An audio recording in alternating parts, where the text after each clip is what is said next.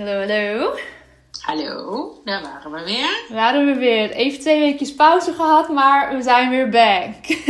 Yes. Ja. Helemaal goed. Soms is dat ook even nodig, hè? ja, was even nodig. Eventjes, eh, ik heb zelfs een hele week niet eh, gepodcast vorige week, dus eh, helemaal prima zo. Nou, juist heel goed van je. Ja, lekker wel even. Ja. Ja. Ja, toch? ja. Geeft even wat ruimte, kan ik Zeker. me voorstellen. Hey, vandaag, we hebben weer een mooie. Yes, leven vanuit kramp. Ja, die horen we heel vaak voorbij komen. Ik denk dat Ja. iedereen zich ook in meer of mindere mate er wel een beetje in kan herkennen. Wat jij. Eh, zeker. En ik denk zeker vanuit controle. Ik denk dat die misschien nog wel voor, voor meer mensen eh, tastbaarder is dan kramp. Ja, En dat is vaak vanuit een kramp, zeker. Alleen ik denk dat heel veel mensen leven vanuit een soort controledrang eh om het behapbaar te houden ja. of overzichtelijk voor zichzelf. Ehm, ik hoor hem vaak, ja, zeker. Ja, ja, ja. En ik, ik ken hem voor een deel natuurlijk. Ja, zelf ervaar je het ook. zeker. En, maar nu herken ik hem ook veel sneller dan vroeger misschien. Dat je vanuit die controle eigenlijk daar blijft zitten waar je het kent. En waar het dus ook veilig is. Terwijl dat soms Ja. helemaal niet per se is waar je wil zijn. Nee, en dat is ook dus weer dat hersenproces waar we het vaker over gehad hebben. Dat je, eh, dat herkent jouw brein ook als veilig. Ja, Hè? En ehm, daar wilde je eigenlijk heel graag houden, want dat is behapbaar. En eh, ja, daar wil die niet weg. Dus dat is gewoon ook een, een eh, breinproces, zeg maar, waar je dan ook doorheen mag. Als je dat wil, nou ja, wil doorbreken. ja. Ja, we kunnen twee kanten aanvliegen. hè. Dat stuk doorbreken, dat doen we natuurlijk ook in de straalangsttrainingen. Dat, dat we een stuk vanuit het systeem, dus vanuit ook een stuk verleden bekijken. Van waar komt die kramp of die controle, die behoefte van controle vandaan. En vanuit de storytelling kant, ja, welk verhaal vertel je nou eigenlijk? En hou je in stand, waardoor je ook in een oud stuk blijft hangen. Ja. Wat- Nou, die liggen eigenlijk heel erg op elkaar natuurlijk. Ja. Voor mij zijn dat geen twee losse stukken. Nee, nee, nee, maar eigenlijk... ja. vanuit twee perspectieven die heel dicht Ja. bij elkaar liggen, zeker. Zou jij kunnen vertellen vanuit het systemische perspectief en dat ik hem straks vanuit storytelling pak? Ja. Ik denk dat dat wel Nou. de volgorde is als je daarnaar wil gaan kijken van hé, waarom leef ik zo vanuit controle? Nou, het is in eerste instantie al interessant om eens even te kijken hoe dat bij jou thuis ging vroeger. Ehm, hoe eh, gingen jouw ouders met controle om? En nou, er zit heel vaak ook op controle een stuk perfectionisme. Ehm, het, het goed willen doen en dan eh, vaak ook weer naar de buitenwereld.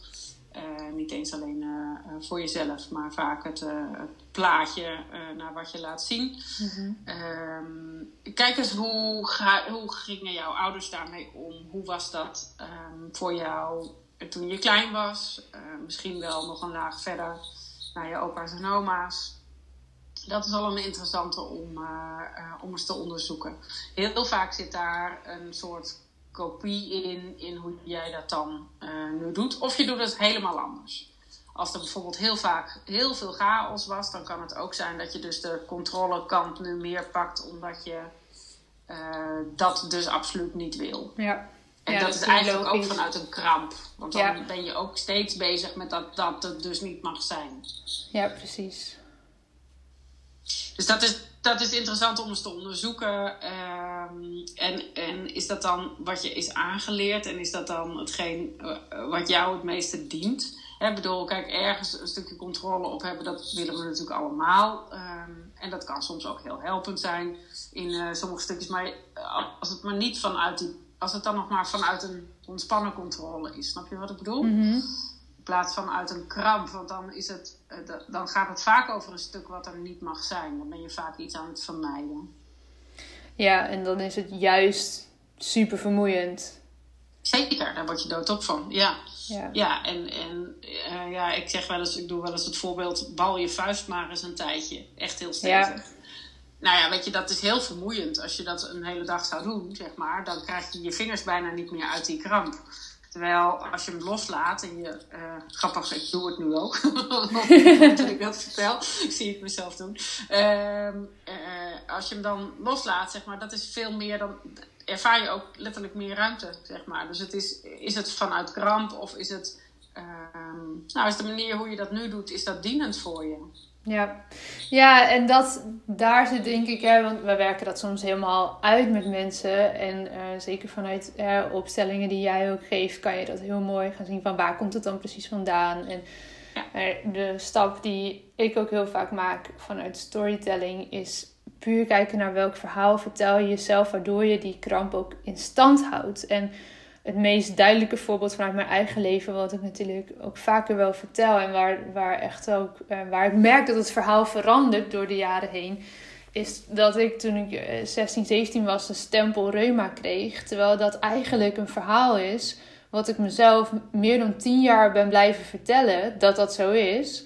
Terwijl dat helemaal niet is waar ik wilde zijn. Het hielp me eigenlijk ook niet, maar het heeft me wel heel veel gebracht. Dat klinkt een beetje tegenstrijdig, maar het hielp mij persoonlijk, fysiek natuurlijk helemaal niet om daarin te blijven geloven en om dat verhaal in stand te houden.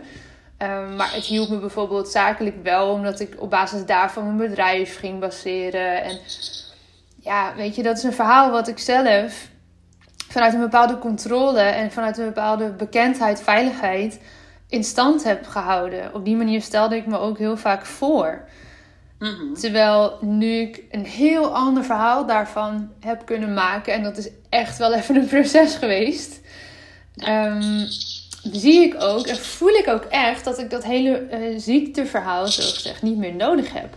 Ik noem het nu wel in, hè, in voorbeelden zoals deze podcast, omdat het daarin dienend is, maar ik, ehm, ik voel hem niet meer fysiek. Ik voel die pijn ook niet meer fysiek. Ik voel die last niet meer fysiek. En dat is zo'n mega verschil. En dat kan je natuurlijk, nu is ziekte daarin een heel duidelijk voorbeeld. Maar dat kan ook rondom zichtbaarheid en durven stralen. Is het ook maar wat vertel je jezelf? En nou ja, hè, waar komen die stemmetjes in je hoofd dan misschien vandaan? Is hè, dat systemische stuk. Maar hoe hou je ze zelf ook in stand door ze te blijven herhalen?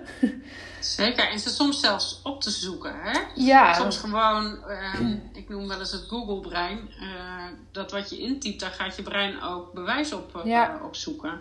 Dus op het moment dat jij een, een, vraag intypt die gewoon bevestigend is, zeg maar, in het stuk wat je lastig vindt. Ja. Waar, waarom kan ik dit nou niet? doe maar wat, dan gaat je brein op zoek naar waarom kan ik dit nou niet? Ja, precies. Nou, ja. Dan, tada, daar ja. je bewijs. Oh ja, oké, dus dat verhaal wordt weer gevoed. Zie je wel, ik kan het niet. Ja, dat vind ik wel, ik weet wel een heel, mooi voorbeeld waar ik nu, nu heel erg om kan lachen zelf. Maar dat ik typte bijvoorbeeld altijd in uh, waarom kan ik niet een kwartier in kleermakers zitten? en het antwoord was standaard reuma, wat Google me dan gaf, hè? Terwijl nu realiseer ik me dat bijna niemand dat gewoon een beetje kan. Zonder dan vervolgens van die knieën te hebben die niet uit, die niet uit willen, weet je wel. Ik dacht altijd van ja, maar dat, iedereen kan dat toch? Tot ik eens een beetje ging rondvragen en ik me bewust werd van dat ik dat verhaal zelf in stand hield. En dacht, oh, je ruist heel erg. Heb je je haren langs een oortje of zo? Het wordt steeds erger. Nee, ik doe niks. Oh. Ik zit helemaal stil. Oké. Nou ja, in ieder geval, um, ik moest er zelf wel om lachen nu ik dat zo door heb. Dat heel veel mensen dat dus uh, ja, niet kunnen. En dat, dat het antwoord van Google dus helemaal niet hoeft te zijn uh, reuma. Maar lieve schat, heel veel mensen kunnen dit niet.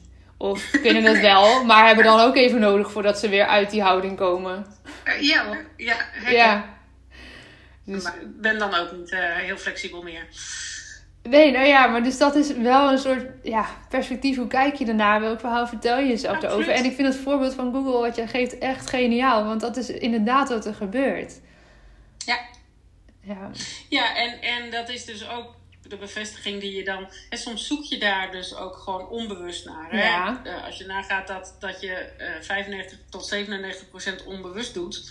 Uh, en dus maar 3 tot 5 procent bewust... Ja. je onderbewust dus want dat is ook veilig. Dat stukje uh, herkenbaarheid, dat, dat vindt hij ook fijn, zeg maar. Ja, dus, ja, dus als je allerlei vragen uh, gaat intoetsen. op zoek. Ja, je maar allerlei... kijk maar eens welke woorden typ je in. Dat ja, precies. Of welke vragen typ je in en welk antwoord krijg je dan? En zeker als het dus gaat over um, meer out there zijn, of dat nou online of offline is. Zeg gaan staan voor wat je wil gaan doen.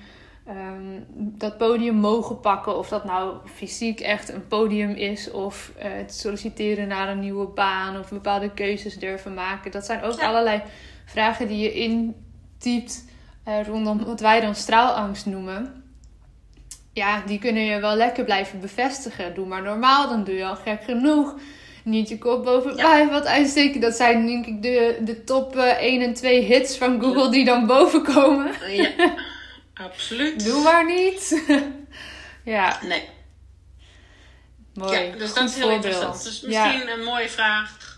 Welke en welk antwoord verwacht je dan misschien al wel? Ja, ja, welke vraag toets je in en welk antwoord verwacht je? Mooi. Ja, dat is een goede opdracht om eens mee het weekend in te nemen, denk ik.